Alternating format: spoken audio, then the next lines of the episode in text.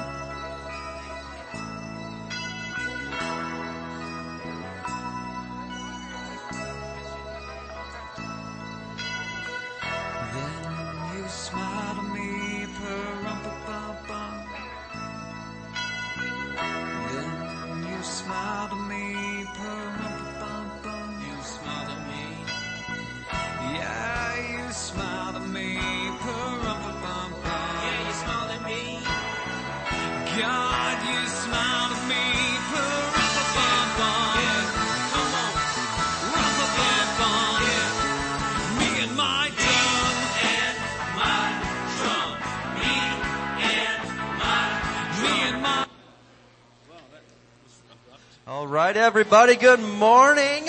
Welcome to High Desert Word Center. We are going to have an excellent time this morning worshiping the Lord together. Praise God. It is Christmas season. Who's getting a little bit excited about Jesus' birthday? Yeah. Amen. It is the most wonderful time of the year. Joy to the world. The Lord has come. Amen. Well, uh, we're getting closer on our construction work here. The stage is much, much closer. And I don't know if you noticed, but first, second, and third John have been removed from outside. And uh, we only have indoor plumbing now. So give the Lord some praise for that. Yeah. We are officially in the 21st century, people. Actually, uh, the, the 19th century, really. They had that back then. Yeah. Carpet will be here Wednesday on the platform. That's good news. Amen. So we are moving right along. Let's go ahead and stand up together. We are going to open up by speaking some words of faith over the United States of America. Praise the Lord. And uh, we're going to keep speaking this and we're going to see America come to Jesus. Hallelujah. Let's say this together. Father, we come to you in Jesus' name and in unity we confess that Jesus Christ is Lord over the United States of America. We declare that righteousness, mercy, justice, and judgment from you shall prevail. We declare that America will complete her God-given mission to bring the gospel of Jesus Christ to the world. We push back the darkness of Satan from this nation and call for the light of Jesus Christ to invade the media and every home, church, and school, and every town, city, and state of this great nation, the United States of America, in Jesus' name, amen. Alright, give Jesus some praise. Amen. We're going to take a few minutes this morning and do a little meet and greet time. So go find somebody, give them a great big hug because you know they want one. And if they push you away, just give them a handshake. All right? Let's go.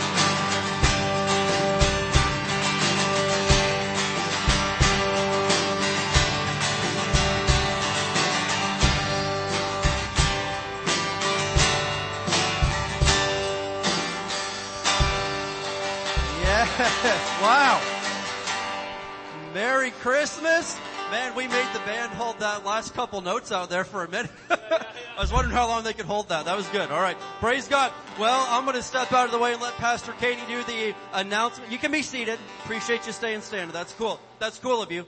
Would you look at Tim's shirt? Oh my goodness. Tim, stand up. Stand up. All right. Wow. And a matching beard. He's got a matching beard. That is insane. Oh, okay. oh yeah. hey, that's between me and you, alright? Anyway, I'm gonna step out. You go ahead and uh, just let them know what's going on. Wow. Welcome to church. If it's your first time here, yes, we're like this. God bless you. Anyway, uh, we, Pastor Josh and some friends of his, um, have this, I, I, can't even call it a garage band. They're not a garage band. They're all worship leaders and pastors, uh, but they get together to play instruments. So they played at a coffee house Friday night called Tanyan Coffee House in Apple Valley. Yes, it was really cool. Um, but I have to tell you something. They were they were playing Santa's Coming to Town, and a bunch of our youth students are singing Jesus is coming to town. Anyway, it was kind of funny. It was a thing. But anyway, uh, Pastor Josh can super rock it on the bass. It's quite nice. Quite nice. Praise the Lord. Yes, it's a good thing. The Lord gifted him with that. Um, speaking of gifts, the bookstore is all 20% off, um, which is amazing because now the books I ordered two months ago are actually in there. So you'll have to forgive me for just a minute. Pastor and Miss P, mom and dad, the books are finally in the bookstore. Thank you for your forgiveness and patience. I love you. Okay, I've been in trouble for months. For months, okay? So all the books, the new books, lots of new books are in the bookstore. Make sure you stop and check it out because that is how you sneak in the word of God to all your family members this Christmas. Okay, it's a big deal. It's an awesome thing. Um, we're also doing toy donations um, for New Hope Village, Greater Hope. Gr- okay, paper says New Hope. I'm like, no, it's not. We love New Hope Village. We support them on a monthly basis through missions. But Greater Hope, which is a foster agency in town, is doing gifts for their their foster kids, the ones that they have in homes right now. So they do a party for those families and they bless those families. So there is a huge wrapped box at the information booth. If you have toys, new toys that you would like to donate to them, they do not need to be wrapped. Just bring them in and they will go to foster families. Servant leadership is having a Christmas party thing this Thursday, the 8th at 6.30. Here's what you're gonna do. You're gonna bring finger foods and you're gonna come in your crazy Christmas attire just for fun. Or you can come in your whatever work attire. We'll take it. Tim will probably wash his shirt before Thursday. Yes, maybe. We hope so. Um, and then we're going to talk about some leadership changes and some upcoming things in the new year, as well as our theme verse for 23. So don't miss it. It's going to be really, really good. It's going to be a good time of fellowship, but it's also going to give you some information um, as far as serving in the body of Christ, what's coming up in this next year. Also, okay, so that's Thursday night. Then Friday night, ladies, it's our ladies' Christmas party. I'm excited, but you're not. Shame on you. Okay. So it's going to be your Christmas party. They have a special guest singer. So at 6.30 Victory Hall, December 9th, Miss P is going to be back on Wednesday actually. Praise the Lord. Miss P will finally be back and she will be teaching on Christmas salad, casserole, and dessert is what our menu is. So bring whatever it is you whip up. Salad, casserole, or dessert. Water baptisms is then that Sunday. Miss Cookie, we love you. We're excited that you're coming. Um, Miss Cookie from Virginia is coming to get baptized, which is a big deal, right? Flying across the country to get baptized at your home church. It's a cool thing. So right now we have seven people signed up for baptisms. Um, I was also asked, thank you, sir. Uh, I was also asked about children being baptized, and so I'm going to publicly tell you what I told them as well, because I want to make sure that you understand we get it with baptizing kids, but we don't sprinkle infants necessarily. So here was the story. When Joel, my oldest, was three, we let him get baptized because he fully understand what it meant to go under the water and come back up a new creature. Was he four, not three? I lied. I'm sorry. Apparently he was four, not three. So anyway, uh, he understood what the purpose of baptism was and what that meant when you died with Christ and you rose back up to new life. And so he had accepted Jesus as his Lord and Savior and he understood baptism, so we let him get baptized. However, sweet Sammy, he wants to get baptized, but he still kind of believes that there's an alligator in the baptismal and he still thinks that we can swim in there. So he has not been baptized yet. So it's different for each child, but the point is that we make sure that whoever it is, that they understand what the purpose of getting baptized is and that coming to Jesus is before you get in there. That doesn't make you right with God. Your faith in Jesus makes you right with God. So if you have questions on baptism, stop us after service. We'd be glad to go over that with you. Young adults is going to be on a Thursday, the 15th. So Thursday the 15th, we're having Laura Cook with us Thursday and Friday. But Thursday for young adults, she's gonna be funny. So we'll make sure that you get some invites to that, but also make sure that you're here. That will be at 6.30 on the 15th. And then Friday the 16th at 7 o'clock in here, we're going to have like a coffee house type thing. It's gonna be nice. And Laura Cook's gonna come out and sing you beautiful Christmas songs. And we'll have cookies for you. It's gonna be great. So invite your friends, invite your family. We're gonna have all the chairs gone because it's the Friday before the Christmas dinner. So it's gonna be nice and fancy. Okay? So it'll be a nice Christmas thing to bring all your family to. Also, the church Christmas service is that Sunday, like I said. So make sure that you have signed up to bring a dish. Now, if you, if you put a check mark, here's what we don't know. We don't know what you're bringing. So if we have eight pans of corn, then when you get in line, you're going to complain about the food. So write in the big square what it is you're going to bring, okay? And we'll send you a reminder on what it is you signed up for. Cause I'm the one that I'm like, I don't know. I signed up for something. I'm probably just going to go buy brownies. But anyway, make sure you sign up for what you're actually going to bring and then we will send you a reminder. Children's Church does a play every year for Christmas. It's wonderful and it's so fun. For like 10 years, it's been different versions of sort of the same thing. It's the Christmas story, right? It's the same thing. However, let me tell you this. I'm being told by children's church students, well, I'm the student in the Christmas play. Well, me and my friends, we're doing cartwheels. I don't know what's happening, but it's gonna be really good.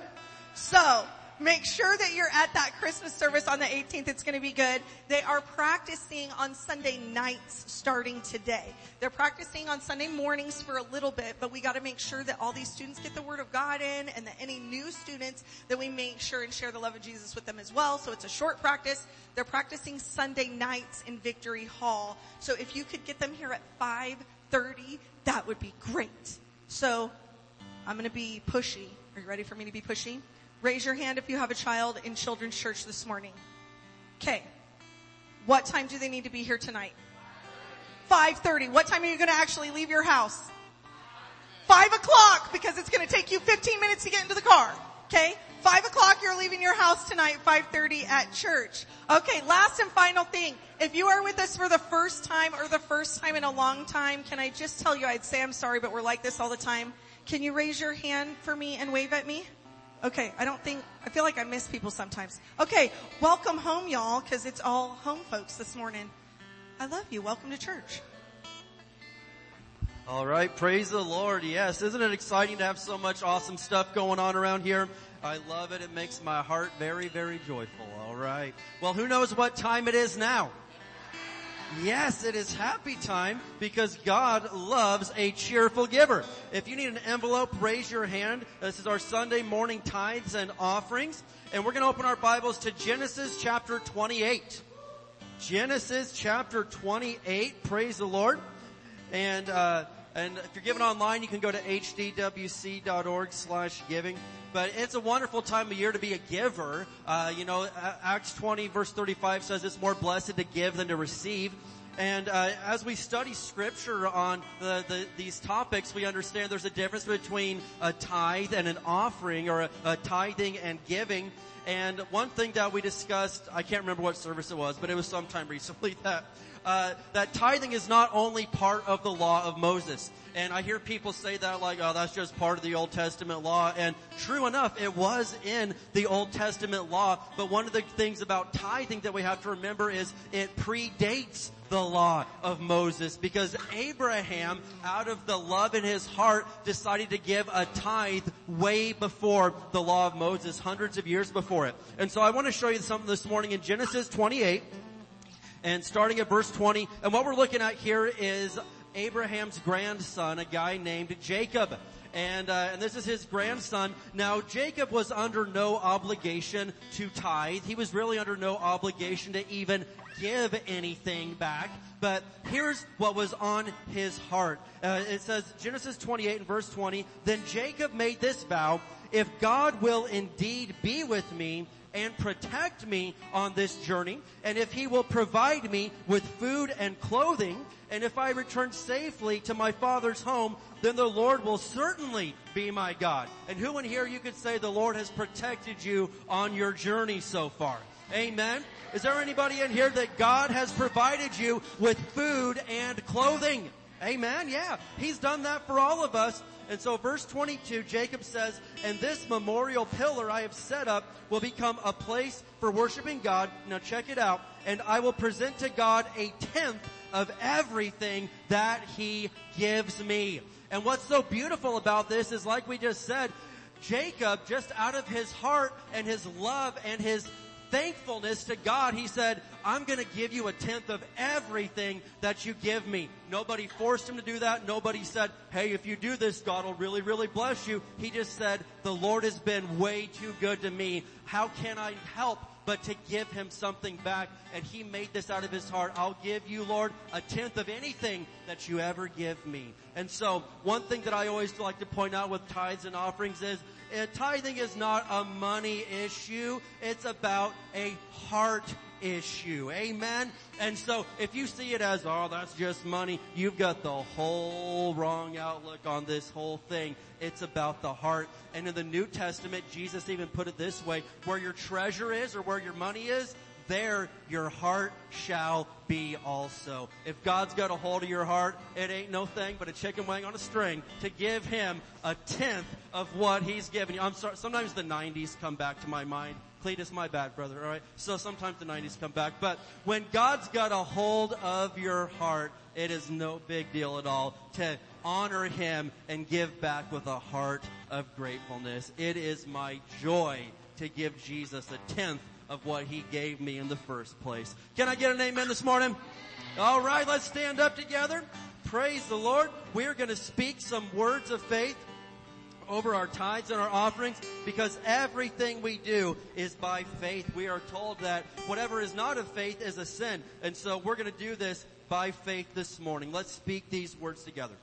As we bring the Lord's tithe and give offerings today, we believe we receive jobs or better jobs, promotions, raises and bonuses, benefits, sales and commissions, growth in business, settlements, estates and inheritances, interest and income, rebates and returns, checks in the mail, gifts and surprises, binding money, bills paid off, debts paid off, royalties received, blessings and increase. Thank you, Lord, for meeting all of my financial needs so I have more than enough to take good care of my family, to give generously in the kingdom of God, and promote the gospel of the Lord Jesus Christ. Amen. Let's go.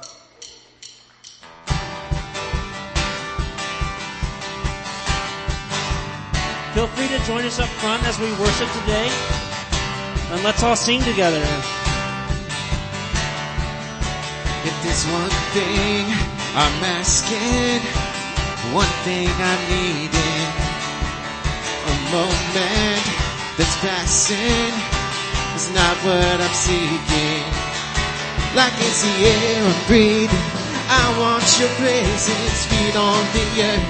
Heart full of heaven's here for you. Living consumes me. I can't get enough, can't get enough of you. Your fire is burning right through me.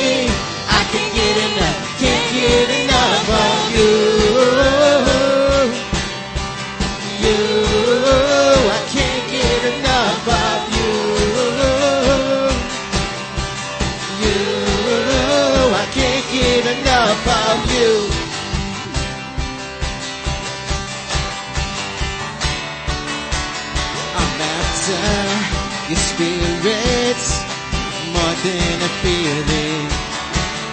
I don't need a reason to keep chasing who you are. Like it's the air I'm breathing. I want your presence, feet on the earth. Heart full of heaven, still for you. Completely consumes me. I can't get enough, can't get enough of you. Your fire is burning right through me. I can't get enough, can't get enough of you. You, I can't get enough of you. You, I can't get enough of you. Sing, I'm after your spirit. I'm after your spirit more than a feeling. I don't need a reason to keep chasing who you are. Like it's the air I'm breathing. I want your presence, feet on the earth. Heart full of heaven, still for you. Completely consumes me. I can't get enough, can't get enough of you. Your fire is burning right through me. I can't get enough, can't get enough of you. You, I can't get enough of you. You, I can't get enough of you.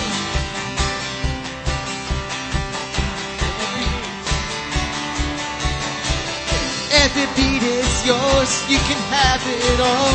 Take over like only you can. All I'm reaching for, you and nothing more. Take over like only you can. Every beat is yours, you can have it all. Take over like only you can. All I'm reaching for, you and nothing more. Take over like only you can.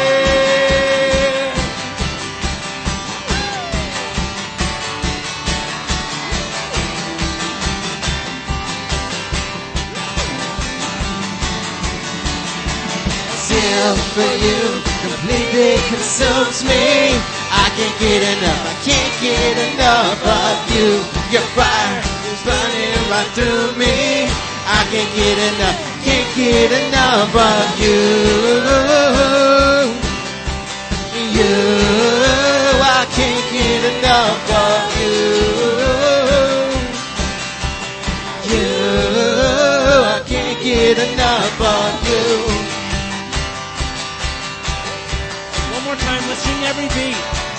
that out. Every beat is yours, you can have it all. Take over like only you can.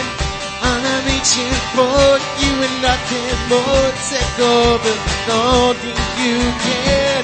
Every beat is yours, you can have it all. Take over like only you can. I'm reaching for, you and nothing more. Take over like only you can.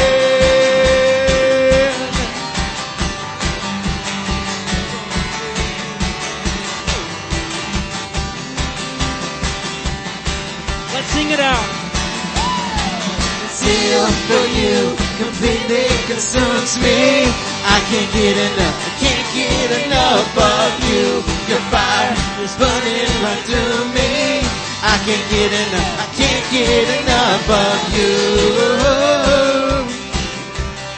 You, I can't get enough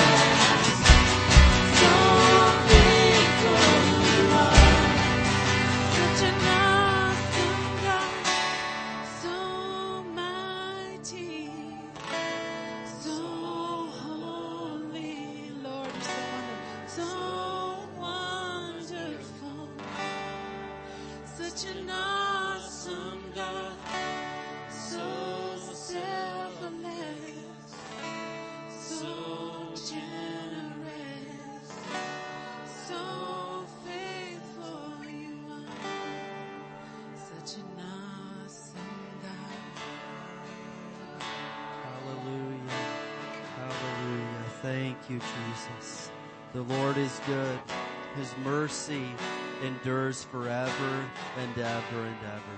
You know, this morning is our uh, special. It's our communion Sunday, and and I know this time of year we are uh, celebrating mainly uh, Jesus' arrival into this earth. We've been celebrating His birth, and that is a huge, massive huge, huge part of the story. But we're going to take just a minute today to also celebrate and to reflect upon uh, and acknowledge uh, the other part of this story that Jesus he died.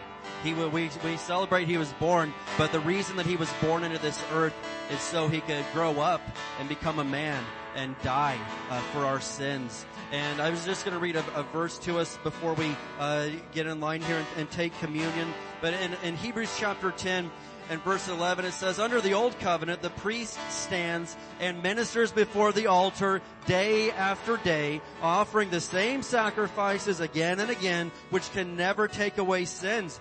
But our high priest, talking about Jesus, offered himself to God as a single sacrifice for sins, good for all time.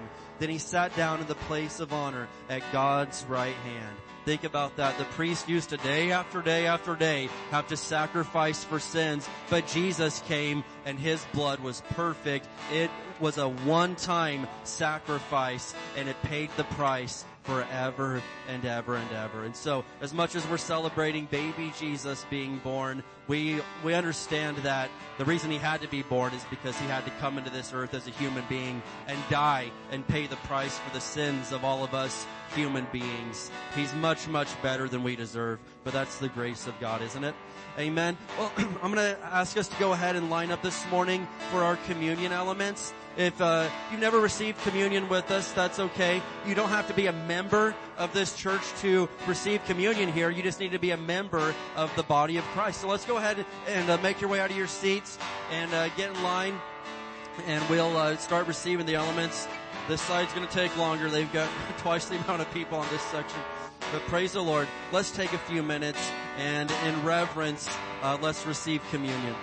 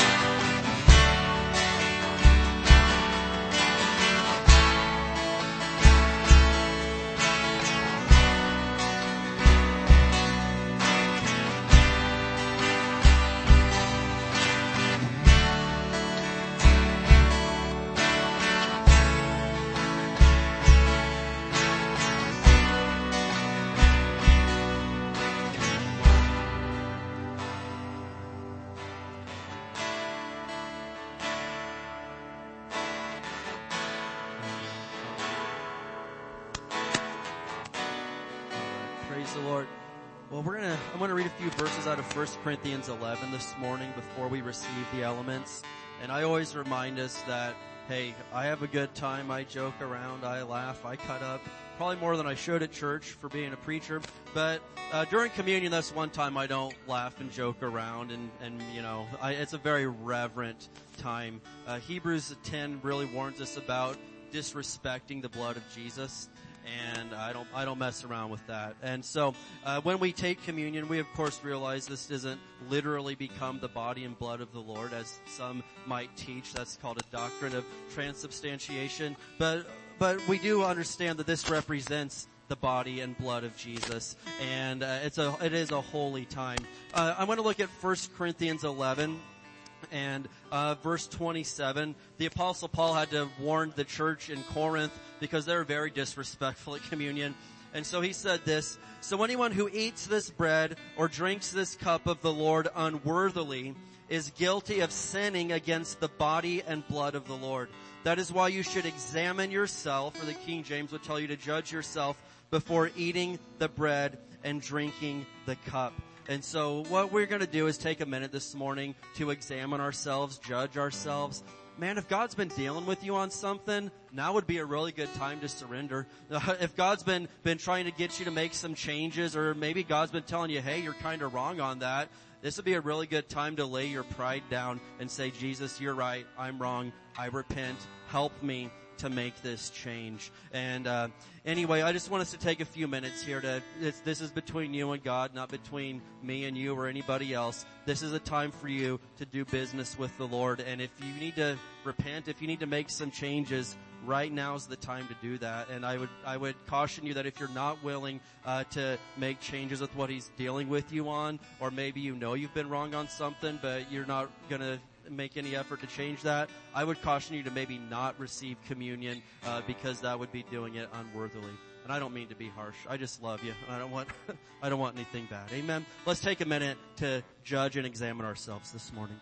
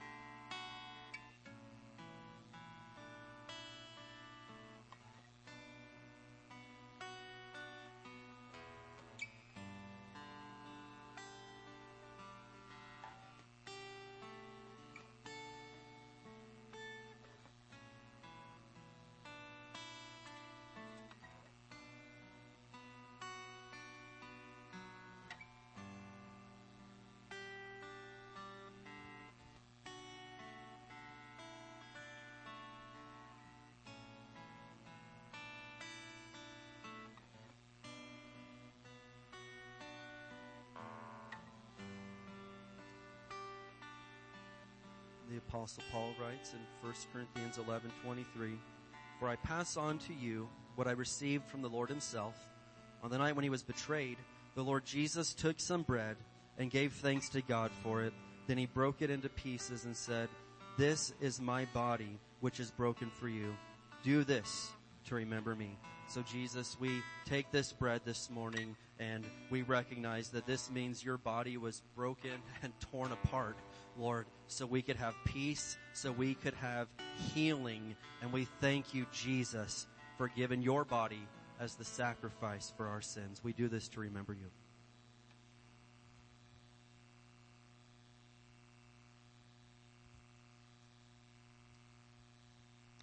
And in the same way, he took the cup of wine after supper saying, this cup is the new covenant between God and his people, an agreement confirmed with my blood.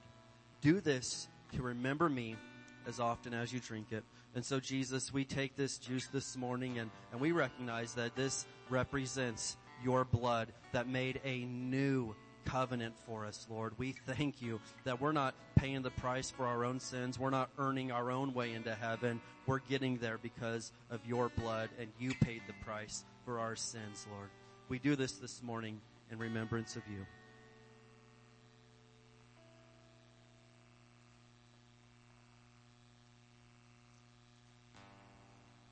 Hallelujah. Let's sing this hymn together this morning. What can wash away my sins? Nothing but the blood of Jesus. What can wash away my sin? Nothing but the blood of Jesus. What can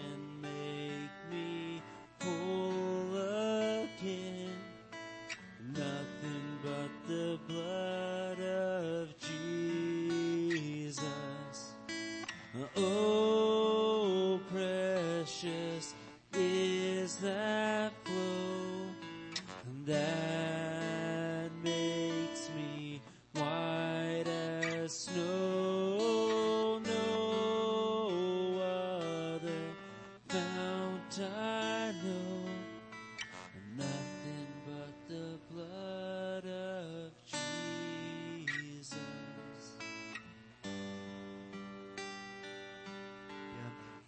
Jesus. We thank you this morning for your blood being poured out. And we know we'll never fully comprehend the price that was paid, Lord. But we just want to say thank you. And we promise to live our best for you, Jesus. We love you and we praise your name this morning. Have your way in this service. Speak to us, Lord. If there's anyone here that's been down and out and, and maybe anxiety and depression's been trying to hit them, I pray that the joy of the Lord will hit them this morning, Father. If there's anybody in here that's just been dealing with health issues, I thank you for the healing power of God working in their bodies today, Lord. And if there's any other issues or things that we've brought in here, Lord, we're gonna lay it down this morning and cast those cares upon you, as Peter said, Lord, because you care for us. We give it to you this morning, and now here we approach your word with open hearts and open ears and open minds to receive the truth, Lord. We love you and we praise you. In Jesus' name, amen. Can we give Jesus some praise this morning? Hallelujah. He is good and his mercy endures forever. Amen. You may be seated. All right. Well, I have been waiting for this moment since about, I don't know, September. And the reason is that we're going to be st- kicking off our Christmas series this morning. Amen. I'm so excited. I love Christmas. It's the best time of the year. Me and uh, the, the ladies, a lot of them went down to San Bernardino last night to the Rock Church for that, the women's thing. Amen. They had a good time. Well, that left me and the boys at the house. And so, uh, man, we strung Christmas lights everywhere. It was great. Now, uh, it was scary though, cause I gotta get up there pretty high these days, but God was with me. He protected me. And now I've got Christmas lights and a really good Christmas spirit. So I'm ready to go, people. Now, uh, if you need an outline for the sermon, raise your hand. The ushers will give you an outline. You can kind of follow along with what we're saying here. And the title of the whole series is Joy to the World. Amen. Joy to the world. Now, we're all familiar with the phrase, joy to the world, probably from the Christmas Carol by that name. It's one of the most, uh, popular Christmas songs of all time. And, uh, and it was actually written in 1719 by a man named Isaac Watts. And I'm going to take a nerd moment for you because I just like to throw some history out at you. And some of you enjoy it, some of you don't. But just humor me for a minute and pretend like you're enjoying this. So he wrote this in 1719. It actually wasn't a song; it was a poem uh, that he was he was trying to write a book of poetry from the book of Psalms. And so this was based off of Psalm 98 uh, that says, "Make a joyful noise unto the Lord, all the earth."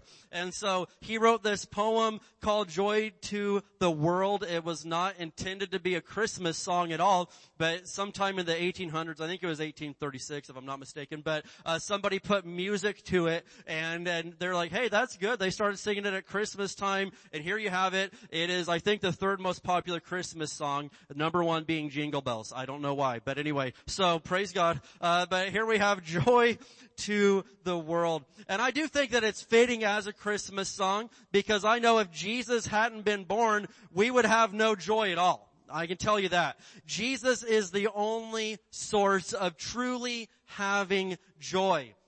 Now I know that for some people this is the most joyful, wonderful time of the year, and for others it can potentially be the hardest time of the year. But I know that the Lord's will for your life is that this would be a joyful time of the year, and of course that your entire year would be filled with joy. Uh, but before we can really study joy to the world or even discuss joy, we have to find out what joy actually is. And those of you who have studied the Bible, you, uh, hopefully you understand that joy and happiness are not the same thing.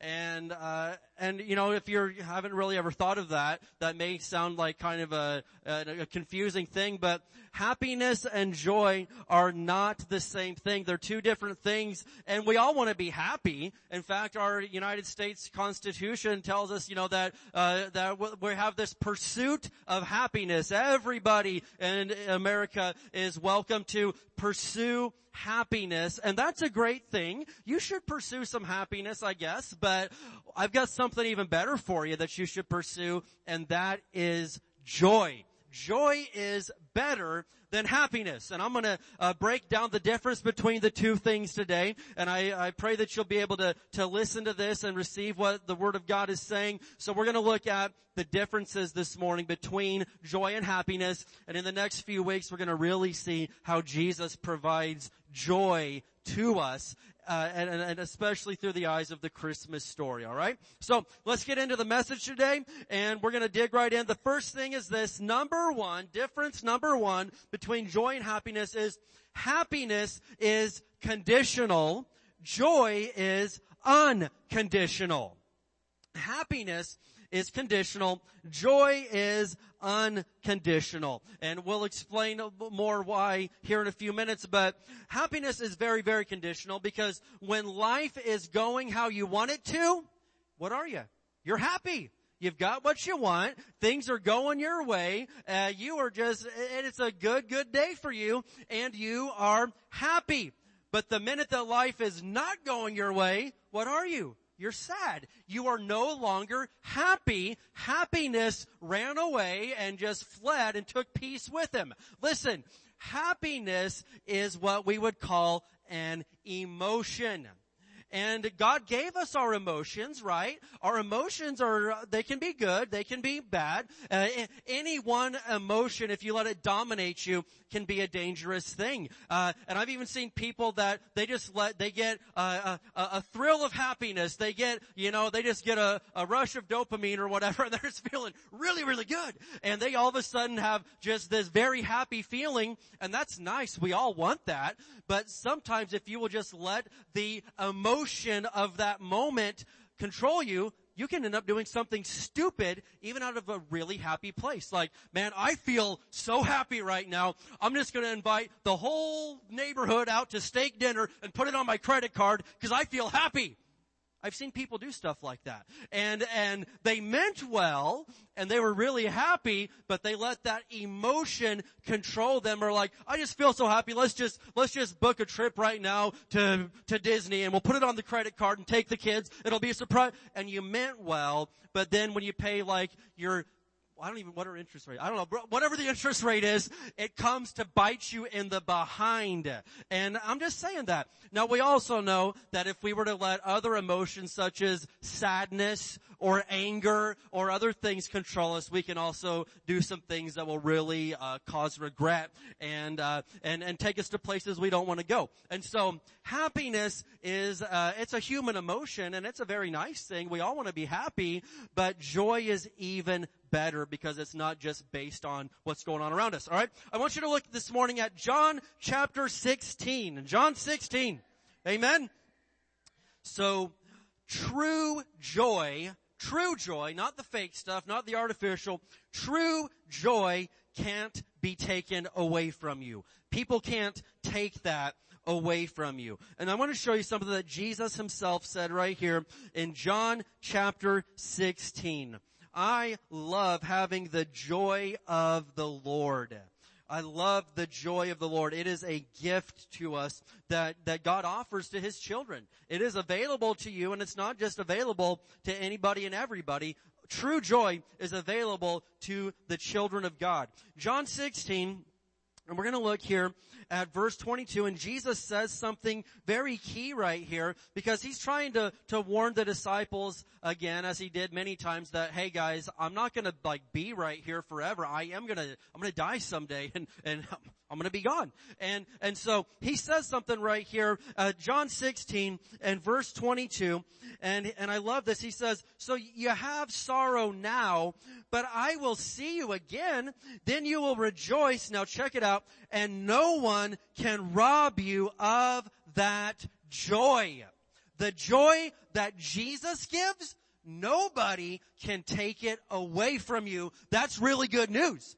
Now the truth of the matter is that we can willingly uh, let go of that joy. I've done that. I mean, I've had the Lord, you know, give me the joy of the Lord, and then through my own stupidity or my own laziness, or I don't know what word I want to use, but through my own doing, I've kind of released that joy and, and, and walked away from what God was doing. But praise God, I'm telling you, when Jesus gives you true joy, nobody can take that away from you. You're responsible for maintaining that joy. And I'm going to tell you how at the end of the sermon, how to do that. But Jesus gives us true joy. Now, people can't take my joy away, but they can take my happiness away from me. Nearly anybody can steal your happiness. I always say this, but I mean, people you don't even know can come in and rob you of your happiness. You could be having the best day of your life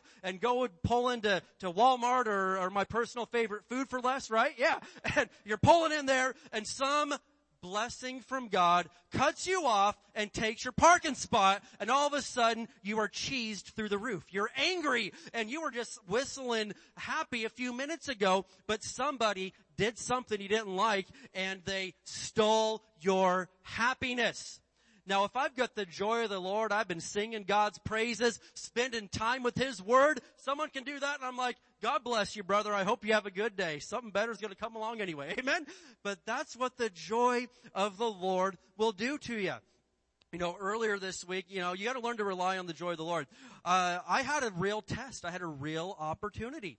Uh, I had a van full of young children, uh, my, my nephews and some of my children, and between all of us, there's about 25. I don't even know how, Many. there was a van full of kids. I, I don't even know whose kids, what was in there. There's a lot of children and a lot of other things. And so, they all want McDonald's ice cream cones. And I'm like, okay, you know, usually I uh, take them to Wendy's and get a Frosty. They wanted McDonald's today. I should have known better because if you are a parent, you know this much and I'm a veteran. I'm, I'm not stupid, but I made a mistake.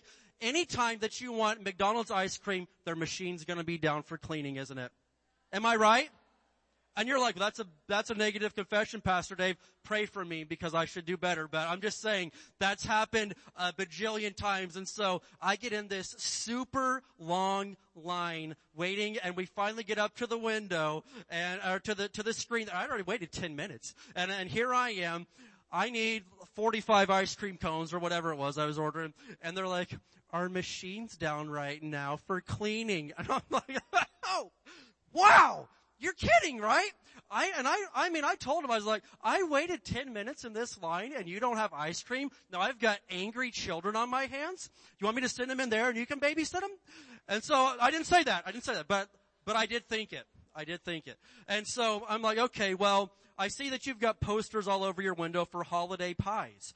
Give me a bunch of those. I'll take some holiday pies. Sir, we're temporarily unavailable on the holiday pies. They're gone. I'm like, oh, God bless you. You are sweet. Uh, so give me 500 chicken McNuggets. And I took those and praise God it cost me, but the Lord is good. Amen. And, uh, and I was able to smile through that whole experience. I was tempted. I was tested, but the Lord is faithful. Amen. Moral of that story, don't go to McDonald's if you really want ice cream. I will say that publicly. I don't care if they're watching right now. I stand by that till they fix those machines. All right. But in that moment, people I didn't even know had this ability to totally take control of my day and take it a whole other direction. That's strangers. What about this? Have you ever realized that the people that could really mess with your happiness are those closest to you? Your family right? Am I right? Your, your family, and they know what buttons to push to really do it when they want to. And I, again, I speak from experience. I've got three sisters and four brothers.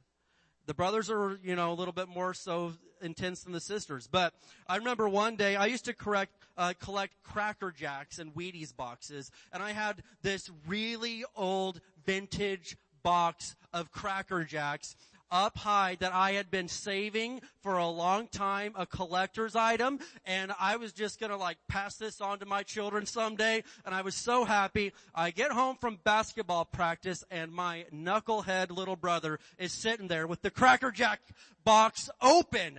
And I'm like, what did you do that for? Uh, it said there was a prize on the inside, so I, I opened it up to get the prize, and I'm like, oh my gosh. And you know, it's like a sticker or something stupid from the 50s. I'm like, Why in the world would you do that to me, man?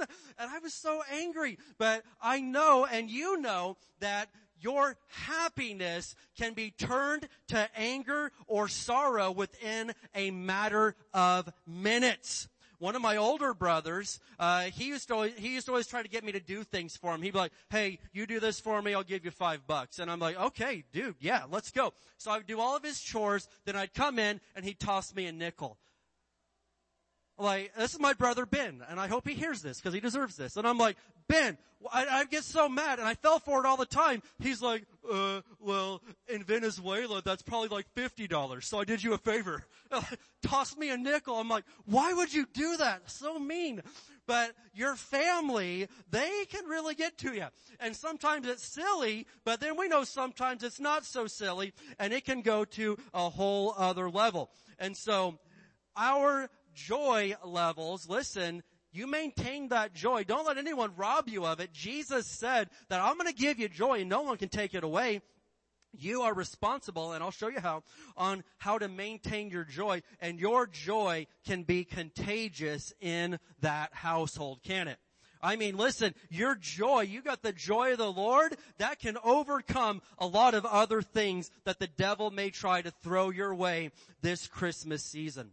Another thing that as I think about joy is, have you ever known someone that's maybe going through a, a really rough circumstance or they've had a difficulty happen, but you didn't even actually know because they just acted stable and normal? Why is that? The joy of the Lord. Joy makes you a stable and consistent Christian. Because if I've got, if I'm relying on the joy of the Lord, I'm gonna get up and read my Bible and praise Jesus whether I'm in the mood to or not. I'm gonna get up and go to church even if happiness and everything else is telling me, I don't go there today. My gosh. You know, I, I don't feel like it today. Well, that's what, if I'm relying on my emotions, yeah, there's times that, that I don't feel like coming to church. Pastor Dave, don't say that. Now listen, I love church. It's my favorite place in the world. But sometimes I'm just not in the mood that day. But I don't serve God based upon what mood I'm in. I serve Him because I love Him and I've got the joy of the Lord as my strength. I'm so grateful that Jesus doesn't just answer my prayers or do what he does depending on if he's in the mood that day or not. Well, that's Jesus. He doesn't have emotions. Hey, he does. we could go through that study, but I'm not going to right now. I gotta stay focused to get you out of here on time. But what I'm telling you is, listen, if you're serving G, if your mood dictates, if your emotions control how you're gonna serve God that day, it's time that we start growing up. We gotta, we gotta grow up from that. Amen. Joy to the world. The Lord has come. Now, I want to talk about Paul, the apostle Paul in the Bible, because I think he's one of the greatest examples of joy. In many of his letters that he wrote, the epistles in the New Testament, he wrote a whole lot of those while he was imprisoned. And I was thinking about one of the prisons that he spent some time in. Uh, awful is a prison called the Mamertine prison in Rome. They literally, the Romans were cruel, dude. They literally built a prison holding system in the city cistern, the, the, the septic system of the city. They would lock the prisoners down there and it was terrible. And, and, and back in the Roman Empire, prison wasn't the actual punishment. That was just the holding place till they decided what they really wanted to do to you. And so here he is. He spent time locked up down there in, in the cistern, probably with rats running around, just terrible, awful things. And why was he locked up? Was it because he robbed people or stole or no? He was locked up because he preached the gospel of Jesus Christ and he was very, very bold about it. And so he received some punishment many, many times, but he refused to quit. Well, how could he do that? The joy of the Lord was his strength. And in fact, you just write this down, but in 2 Corinthians 11, that passage is called Paul's trials. He goes through all the different terrible things that happened to him since he started really serving the Lord. He said he's been beaten with whips, beaten with rods. He had been stoned. He had been shipwrecked. He had been imprisoned. He had been betrayed and stabbed in the back by people that were supposed to be there for him. He went through way more than I have ever gone through, but he still stuck with it. It's incredible how he did that. And so I want you to look this morning at Philippians chapter 1 because Philippians is called the joy epistle. By my personal count, I've counted 13 times in the book of Philippians where Paul uses the word joy and rejoice. Either those, one of those two words, joy and rejoice. And it's only four chapters. It's not a very long book. But he keeps saying, you know, be filled with joy. Rejoice in the Lord always. And again, I say rejoice. And, and it's like, man, he must have really just, he must have been doing good. He must have hit the lottery or something because Paul seems really, really excited in Philippians. But then you realize that, wait, no, he was actually a prisoner at the time of writing this book. And so that tells me that joy doesn't depend on my outward circumstances. It depends on my inward circumstances. I could have all hell breaking loose around me, but if I'm tight with Jesus on the inside, I can have a smile on my face and a skip in my step because it's about Jesus and you don't have control of my life enough to take my joy away. You didn't give it to me, so you can't take it away. Jesus gave it to me. Amen. Somebody ought to get excited, man. I'm getting excited talking about joy, the joy of the Lord. And so Philippians chapter one, I'm going to look at a few verses here, just a, just a few, because it's incredible to me how upbeat and positive Paul is right here, and we're not talking to a, about a man that lived on Easy Street. We're talking to a man that got beat up and betrayed and stabbed in the back everywhere he went, but he just got right back up and kept on preaching the gospel. And so, to start things off here in the very first chapter, Philippians chapter 1, he says, whenever I pray, I make my request for all of you with joy. I love that. He just kicks it off, man. When I pray, I'm praying for you and I am filled with joy. And so we're going to look at a few heavier verses here, but it's not that Paul was sad. He's just speaking the truth. And Paul was very transparent. He's like, hey, I'm torn, man. I would be fine with dying right now and going to heaven. And people are like, that is, that sounds like a depressed man. No, no, no. He wasn't depressed. Look at, look at verse 23. Philippians 1 verse 23, he says, I'm torn between two desires. I long to go and be with Christ, which would be far better for me. Let me just say this. If you know somebody that was a born again child of God and they've died and gone on to heaven, I mean, I feel bad for us, but I'm kind of jealous of them. Listen, it is far better for them where they're at right now. I'm serious. And Paul knew that. He's like, oh man, yeah.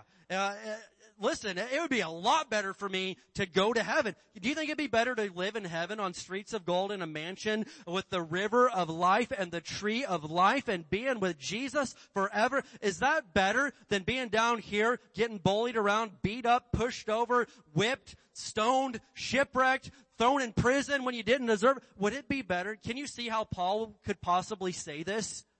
I can see that. I'm like, yeah, dude, absolutely. I'd rather live in heaven than that.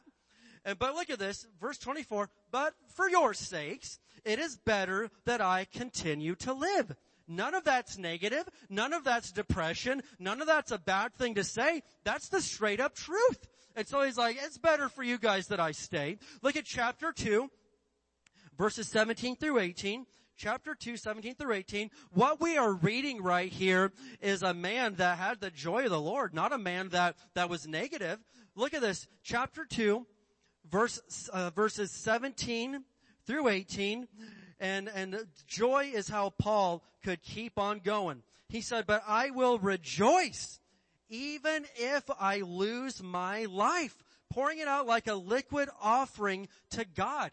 In fact, he used that exact same phrase in 2 Timothy, which was the last letter he ever wrote. He eventually did give his life. The Roman government cut the man's head off in 65 AD. But check it out. He says right here, he says, I'll rejoice even if they kill me. I'll go down rejoicing, man. I'll just pour out my life as an offering to God. How do you keep a man like that down? You don't. You can't, th- and, and I've heard it said that you can't threaten and intimidate and, and scare the Christian with death. How? You're gonna threaten me that I get to live in heaven in a mansion on streets of gold with Jesus forever? That's not a threat. That sounds incredible. Now again, you may think I'm sounding crazy right now, but when you get the reality of heaven in your heart, death begins to lose its grip on you. And in Hebrews chapter 2, it says that Jesus came into this earth to give his life and to set free all those who had lived their lives as slaves to the fear of dying. O death, where is your sting? O grave, where is your victory? For the born again Christian, death has lost its sting. Joy to the world, the Lord has come. Amen. And so uh, he says, "Yeah, I'll rejoice. They can kill me, even if I lose my life. I'm gonna go down rejoicing, pouring it out like a liquid offering to God, just like your faithful service is an offering to God. And I want all of you to share that joy. Yes, you should rejoice, and I will share your joy. You read the whole book, joy, joy, rejoice, joyce, joyce, joyce, rejoice, joy, joy, joy, joy. He just keeps using these phrases over and over again. And I love it. Chapter 4, verse 4. I love it. And in the King James it says, rejoice in the Lord always. And again I say, rejoice. And the NLT says, always be full of joy in the Lord. I'll say it again, rejoice. And so I'm going to tell you this morning that Paul was not a happy person. Paul was a joyful person. And I love being happy. I love it, love it, love it. But even better than that, I love the joy of the Lord having control of my life. Can you see the difference this morning? Two of you can. That's okay because I'm not done with this sermon. Let's go on to point number two. We'll get a few more of you here and by the time this is over, we're going to get somewhere. Alright? Number two, happiness is a natural emotion. Joy is a spiritual condition. Happiness is a natural emotion. Joy is a spiritual condition. Look at Galatians chapter 5. Galatians 5 verses 22 and 23. And if you're familiar with scripture, you know that this is the fruit of the Spirit. Galatians 5, 22 through 23. Is anyone having a good time at church today? Man, I'm having a great time at church today.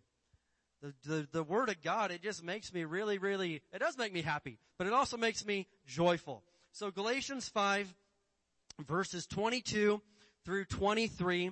Now this is what we call the fruit of the Spirit, and I believe a, a, a synonymous term that we could say would be the proof of the Spirit. And, and so as a born again Christian, these nine things that we call the fruit of the Spirit, these are nine things that you should see in a Christian's life.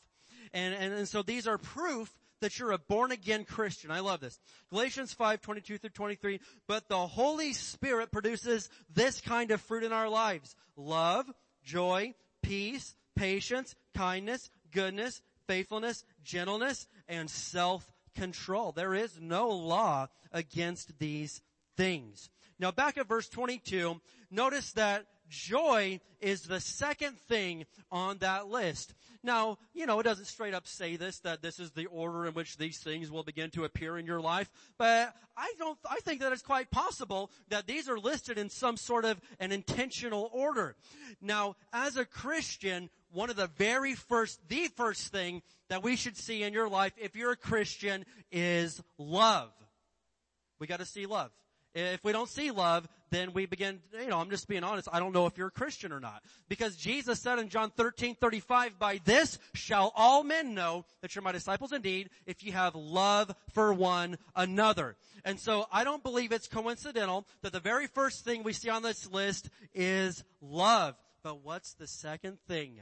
Joy the fruit of the Spirit, man. As a born again Christian, the proof that we should see in your life is love and joy. Christians should not be the most gloomy, down and out, negative people that you come across. And I've come across some people that are Christians that they're always in a bad mood. Now, if that's you, don't don't raise your hand. Chances are we know anyway, but just keep your hand down. We don't we don't want to identify you right now. But listen, as a Christian, there's no need for you to always be a negative Nelly and just always raining on everybody's parade. That is not the fruit of the Spirit. Christians should be known for their joy. Whenever I see a grouch somewhere, I don't think, oh man, they must be a Christian because they're really mean and negative. I mean, they've got to know Jesus as their personal Lord and Savior. No, I'm like, man, we need to tell them about Jesus. He could set them free from being a Grinch, right? But no, as a Christian, one of the fruit or the proof of the Holy Spirit having control of your life should be that you have joy. Now, I'm going to say this, and I mean it, that the world, the unsaved, non-born again people, they cannot have true everlasting joy. Now somebody would look at that, I would say that statement and, and someone would be like, yeah, well I know someone that's like an atheist and, and, and they seem to just be very satisfied and happy. And, and listen, you can look at anybody you know that doesn't have Jesus and I guarantee you that they probably have periods of happiness but they don't have true and everlasting joy. And sometimes the devil wants us to look at someone who isn't saved, but seems to be happy and fulfilled. He wants to lie to you and try to get you to envy them. And I know this. I know. In fact, I don't say this phrase often. The Holy Spirit told me to say that this morning because no doubt people in this room right now, the devil's lying to you and saying, yeah, look at them. In fact, think about it. Didn't you have less troubles before you really gave your life to Jesus and went to church all the time? It seems like you didn't have any trouble at all. And I'm going to tell you right now, you didn't have resistance from the devil when you were living for him. The only way that you and the devil don't have a head-on collision at some point is if you're both headed the same direction. Yeah. As a Christian, you don't want to know the demons and devils that I gotta face every single week. And I'm not saying that, I'm just, you do too. But listen, I'm being very serious. If I just based, uh, well, I'm not gonna look, you know what, it was easier, I didn't have any resistance. Yeah, you know what, you were one inch away from hell too. And I know that most people don't really understand hell. I've thought about preaching on that someday soon because, uh, you don't know you do not know how fortunate you are that you were one stinking breath away from going to hell and you'd still be there. You would never get out. A hundred years from now, you'd still be there. A thousand years from now, you would still be there. A million billion years, you would not be getting out. You were this close. You may, yeah, I had more money in my pocket. You would value going to heaven? You would value, you would value money more than heaven? And listen, you serve the Lord, He'll bless you. He'll see to it that God provides all your needs. The blessing of the Lord, according to Proverbs, it'll make a person rich, but He adds no sorrow with it. I don't have to sacrifice my family for money anymore when God is my provider. I don't have to sacrifice my joy and my peace and my morals and my ethics for money. When God is my father, He'll get it to me. I don't gotta go out and do illegal things to get it. God will just give it to me. Amen? Come on this morning. Listen to me. Never look at somebody that's not born again and think, well, yeah, but they've got it really good. You have no idea how bad they may have it. They may have some temporary happiness, but it is a false positive. They are one step away from never being able to turn around again. That is horrifying to think about. And you, born again Christian, never believe that lie and say, yeah, well, ever since I started coming to church and living for God, now I've got these different things coming at me that I never had before. Man, you've got the power to defeat those and you're not going to hell. You're going to heaven someday. Give God praise. Amen. Joy to the world. I was reading this story. It's a couple hundred years old. Have you noticed that I read lots of really old stories? I mean, what is my problem? But anyway, this Russian princess accepted the Lord Jesus as her savior and was a, and was very open and, and, and vocal about her faith. The Tsar of Russia was displeased and threw her into prison. After 24 hours with the lowest level of Russian society and the most miserable conditions imaginable, he ordered her to be brought back into his presence. He kind of smiled sarcastically as she came back in. Well, you ready to renounce your silly faith and come back to the pleasures and luxury of the court? To his surprise, she smiled and said, I have known more real joy in one day in prison with Jesus than an entire lifetime in the palace with the czar. And it ticked him off and he didn't know how to handle that. But I'm telling you right now, there is more joy in one day with Jesus than a lifetime in the palace of the wicked. Psalm 84 and verse 10, let's go there. I gotta start, I gotta start putting the gas pedal down here because I'm taking my time. Psalm 84 and verse 10, I love this one. Psalm 84 and verse 10, this just, this is another reason that uh, I celebrate getting to come into the house of the Lord every week. But Psalm 84 and verse 10, this is absolutely beautiful. Psalm 84 and verse 10, it says, a single day in your courts is better than a thousand anywhere else. I would rather be a gatekeeper in the house of my God than live the good life in the homes of the wicked. Amen? And saying being the gatekeeper, that's basically saying, I'd rather be just have the bottom level position in the house of God than have the luxurious rich life in the homes of the wicked. Nobody is more impoverished than somebody that is impoverished in their heart and in their soul. That is a poverty that only Jesus can break. And so I'm telling you this morning that joy does not depend upon natural circumstances. Listen to me. If your whole life is based upon how people treat you, it's gonna be one bumpy ride. My joy does not depend on how you treat me. Amen? I, I, listen, I want you to treat me nice. I'm a rather soft and tender fellow. But I'm telling you right now that my joy and my desire to serve Jesus, it doesn't depend upon how you treat me. Cause some people treat me really, really good and make me just want to serve Jesus even more. And some people treat me really bad and say mean things about me, but I just let that flow right off of my back because my joy, I am not going to give you the keys to my joy. Only Jesus holds the keys to my joy. And I'm not going to give you that power and that uh, authority in my life. Only Jesus has that. And so Jesus, uh, you know this, is the only true way to have real joy. And I think about how awesome Jesus is. I was, I was last night, um, I don't know, I was, anyway, doing lights with the boys and all that. That doesn't matter. But what I'm saying is this, this thought came to me. Even God the Father finds joy in His Son Jesus. That's how awesome Jesus is. Even God Almighty, the Father himself. In Matthew 3:17 at Jesus' baptism, the voice of God bellows out from heaven and says, "This is my beloved son in whom I have great joy."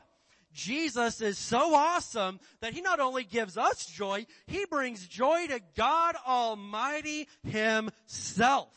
Jesus is my source for joy, and I am so grateful that he came to this earth. Number three this morning, joy provides strength. Happiness is unstable. Joy provides strength to us, and happiness is unstable. Uh, let's re- look real quick at a very, very famous verse, Nehemiah 8:10. Nehemiah 8:10 here in the Old Testament. Now most people we only know the the second part of that verse. We would call that B. But Nehemiah 8:10, if you're having trouble finding it, it's on page 458. All right? Page 458.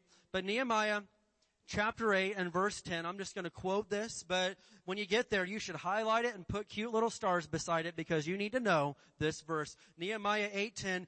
Don't be dejected and sad, for the joy of the Lord is your strength. Amen. The joy of the Lord is your strength.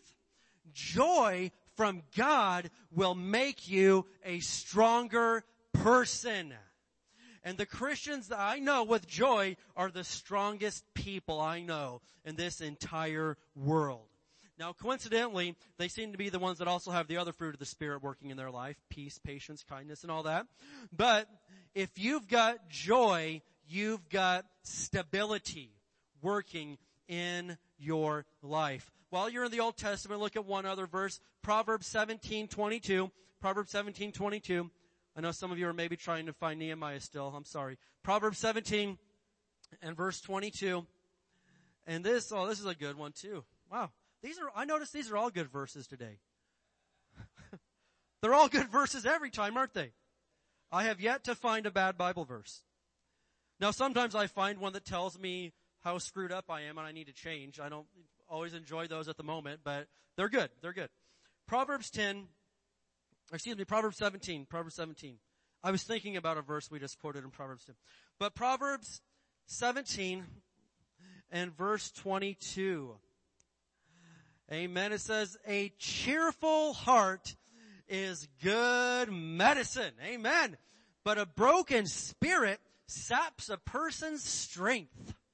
Think about that. A cheerful heart, or the King James says, a merry heart. What does it say? Doeth good like a medicine, but a broken spirit dries up the bones. So listen, a merry heart is just as good and even better than the best happy pills you can find in the world. A merry heart. What's a heart? Is that talking about the blood pump in your chest? No, that's talking about your spirit. If you've got a merry, a cheerful, a joyful spirit, it is good medicine. And a broken, anxiety, stressful, sad spirit, it'll sap your strength. Have you ever just felt weak and, and down and out and tired and exhausted? Why is that?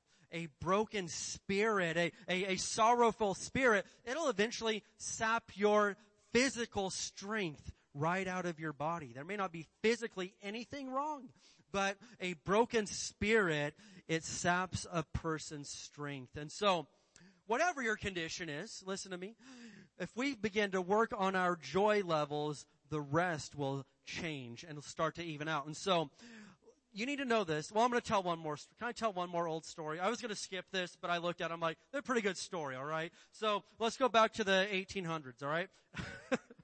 I'm gonna. I need to find some modern stories. All right. I am so stuck in the old days. For a good time, I watched Little House on the Prairie. I mean, that's my idea of a high time right there. Yeah. In fact, I was watching that last night. Oh man, Charles Ingalls got me in the heart part. I was getting a little bit, a little misty, but don't tell anybody, alright? So, uh, but one of Napoleon's generals, alright, suddenly appeared with 18,000 men before an Austrian town that had no means of defense. The town council had nearly decided to just surrender and give up, not even try to put up a fight when the, the old pastor of the church reminded them that it was Easter. He begged everybody, listen, just, just come to church. We're gonna leave the trouble in God's hands. And so they couldn't fight the army anyway. So they decided they would just all go to church and of course, back in those days, you rang the church bell so people knew it was time for church. And so they start ringing the church bell as loud and proud as they can. And the French army, hearing the church bells joyfully ringing, they decided, oh wait, the, the Austrian army must be on their way, and we aren't prepared for that. They had only sent what they thought was a, but in their eyes, a small delegation, and so the entire 18,000 troops, they heard the joyful sound of the bells ringing, they retreated and ran the other direction. And so, you know, I was reading that story and a, a, preacher put it this way, that same scenario has often been duplicated in our individual lives. You may have the whole enemy army stacked against you at the moment, but you decide anyway to what? Ring the joy bells, so to speak. You decide anyway to raise your hands and sing praise to God. You decide to plaster a smile on your face and speak God's word. You ring the bells of joy anyway, and somehow the enemy retreats. And I'm going to tell you something very important right now that joy confuses the enemy joy, he doesn't know how to handle that. He throws a nuclear bomb at you and you start laughing. Like, what is, what's wrong with them? They should have, they should have been in a panic before they would have melted down and I could have just wiped out their whole Christmas season. But when you've got the joy of the Lord as your strength, when you've got a merry heart being your good medicine, He can throw all sorts of things at you, and when it doesn't knock you on your butt, it confuses Him, and He doesn't even know what else to do. Get this. The joy of the Lord is your strength. I'm not relying on people to make me happy because that could be taken away. But if I'm relying on the joy of the Lord to be my strength, come on, somebody, I am in really good hands. Amen. And so the final thing I'm going to look at is a few ways to maintain your joy. I want to get practical. I've been trying to be more practical with you lately. And so, uh, I'm going to look at some ways to maintain your joy. I've got some verses written on your outline. We're not going to turn to those. I merely wanted you to know them, uh, so you could look them up because I know that everybody leaves church and you go right home to look at your notes, don't you? you go to check your fantasy football scores. I know that already. All right. All right. Psalm, or excuse me, we'll look at that. Um, ways to maintain your joy, the biggest is the Word of God. The Word of God. You cannot be a joyful person without God's Word. And so I'll just quote this to you, but Psalm 119, 162, David said, I rejoice in your Word like one who discovers a great treasure. So David said, I rejoice. I find joy in the Word of God. Letter B. Ways to maintain your joy. Be around positive Christians. Be around positive Christians. Proverbs 27, 17 says, as iron sharpens iron, so one friend sharpens another. We need to be around positive Christians. Now, in Philippians, Paul talked a lot about the joy that the Christians brought to him. I have friends that encourage me uh, in the joy of the Lord, but it is very important. One, the, I mean, one thing I tell people when they first come to Jesus is, listen, the smartest thing you can do is surround yourself with the right people. And sometimes that means cutting some of the old people off, and that's really, really painful and hard but it's kind of a sacrifice we make sometimes. There are some people that they could only go with you so far on your journey and now, you know, they're just, I'm sorry, but they can't go any further until they make some changes themselves. And that's hard. But listen, it is so important that you surround yourself with positive Christians. And I'm, I'm pretty cautious about who I let have say in my life. I don't just let anybody and everybody. I've got people message me and I've got a word for you, brother, blah, blah, blah. Thank you for your word. You know, praise God. Appreciate it. Hey, can I come prophesy over you? Can I come pray over you?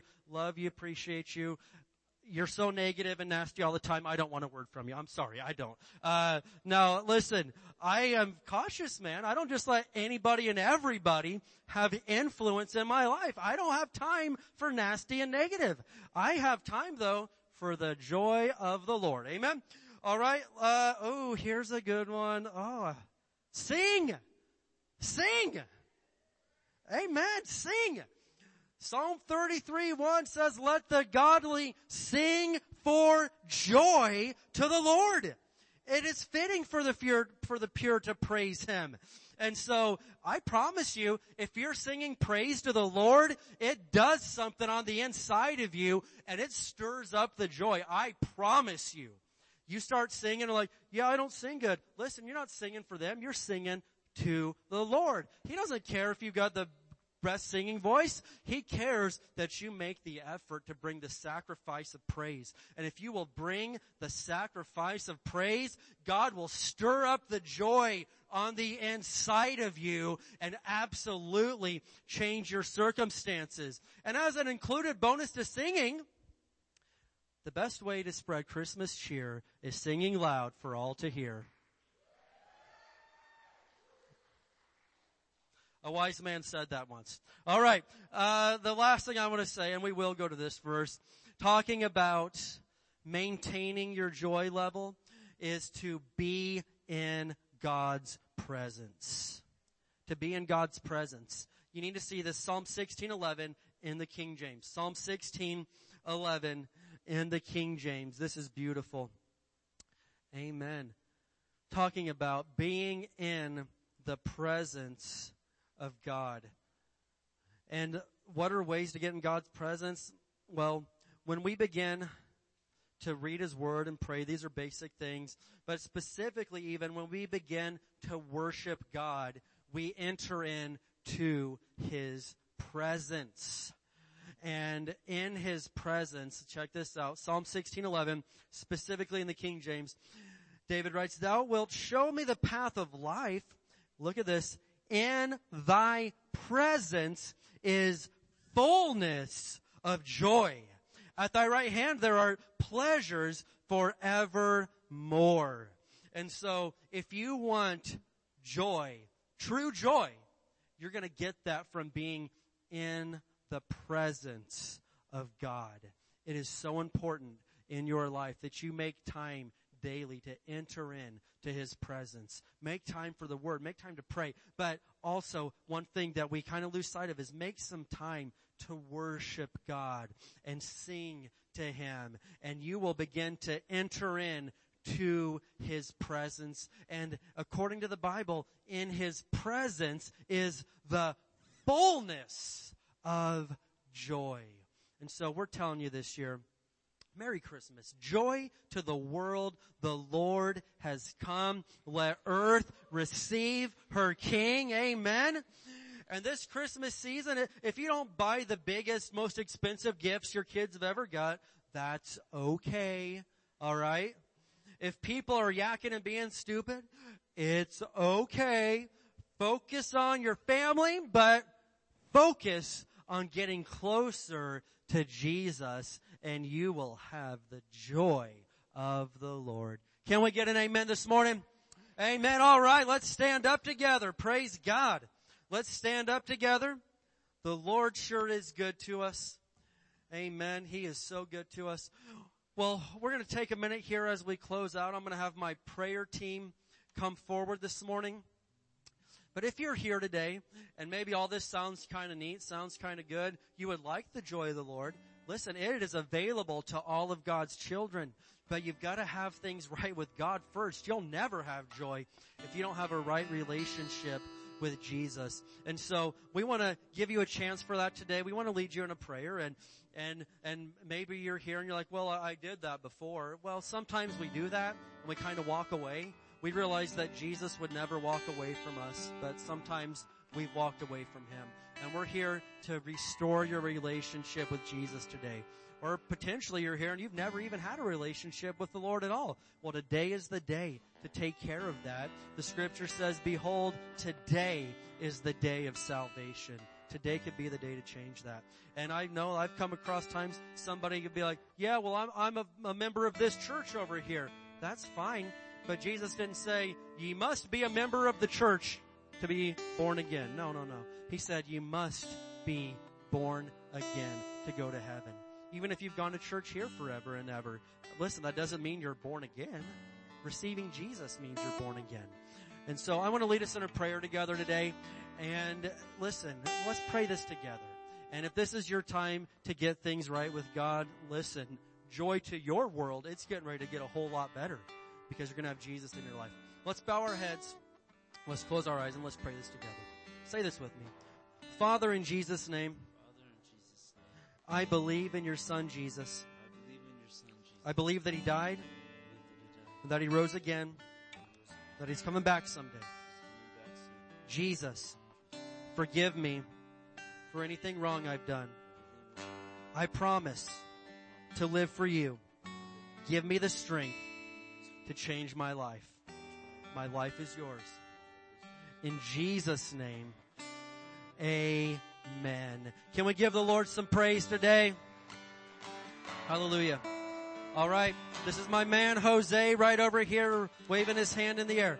Listen, if you prayed that prayer today, I want you to go see Jose here at the end or right now, and he's going to give you some more information that we uh, could to, could use to to help you out, to help you on your new path that you're taking. We've got a program called Spiritual Personal Trainer, where we will hook you up with another Christian from the church for the next 30 days.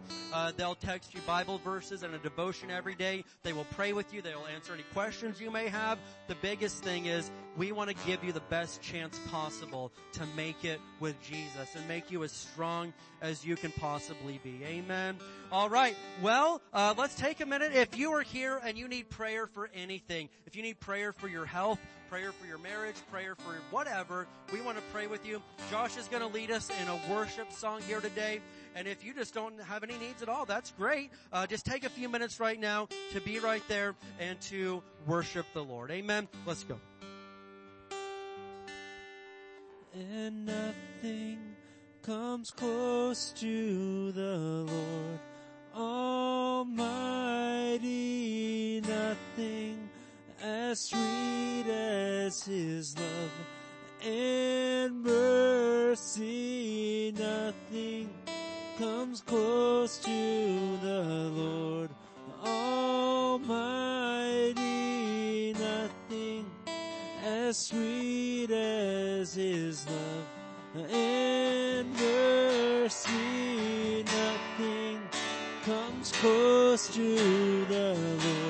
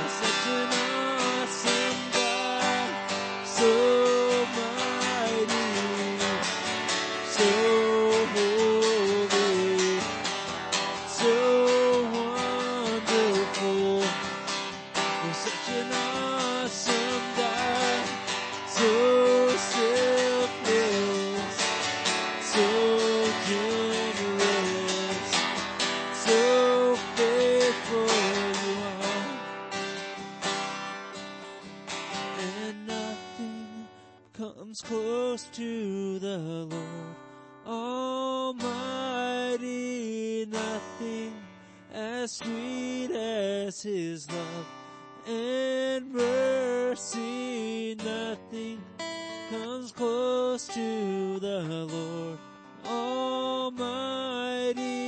Nothing as sweet as His love and mercy. Nothing comes close to the Lord Almighty. Nothing as sweet as His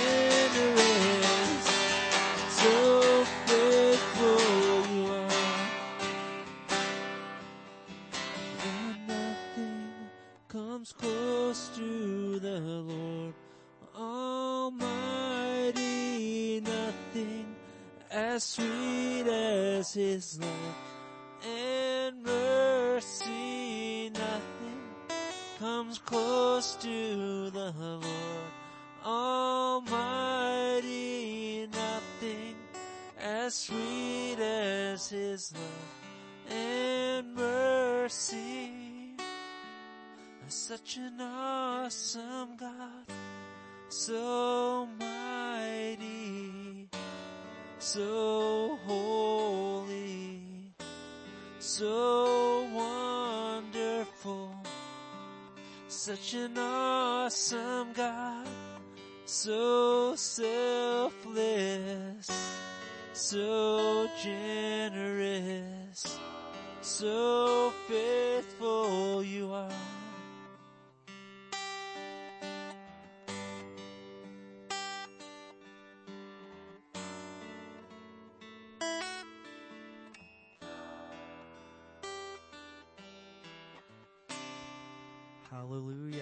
Amen. Well, who's had a good time in the house of the Lord today? Praise the Lord. Yeah, it's been a good one. Man, we got somebody that just gave their life to Jesus for the very first time. Yeah. Hallelujah, man. That is what we are all about, my friends. And so, thank you, Jesus. The Lord is so good to us, man. Merry Christmas. Well, um, uh, let's go ahead and take a minute. Pastor just get a few quick announcements to go over. Uh, you're like, announcements? We did that. I know, but there's more uh, good stuff happening. So anyway, I'm going to close this in prayer and do the Barstow Faith Confession and then just stick around for like 30 to 45 extra seconds and, uh, and she's, needs to, anyway, I'll let her talk about it because I'll screw it up. Alright? Let's pray. Raise our hands. Amen. Father, in Jesus' name, we thank you, Lord, so much for what we have seen in the Word of God today. And Lord, we can boldly declare, joy to the world, the Lord has come. Jesus, thank you for being born. And thank you for coming into this lowly, sinful world. You gave up the luxury and treasures of heaven so you could come be one of us, just so you could die to save us, Lord. And I pray in Jesus' name that we would keep that word in our hearts. And Lord, may this be the best Christmas we have ever had, Lord. The most joy-filled, peace-filled, love-filled Christmas that we've ever had, Jesus. And we're gonna give you all the glory. And I thank you that our families are healed in every possible way, Lord. We love you and we praise you. You are good and your mercy endures forever. In Jesus' mighty name, can everybody say amen? All right, we're going to do our Barstow Faith Confession. Want to remind you if today was your first time with us or first time in a long time, stop by the info booth back there and see Heather. She's wearing the pink coat. Uh, we've got a gift for you. We've got a gift card to a local coffee shop and, and uh, we just want to thank you for being with us. Amen.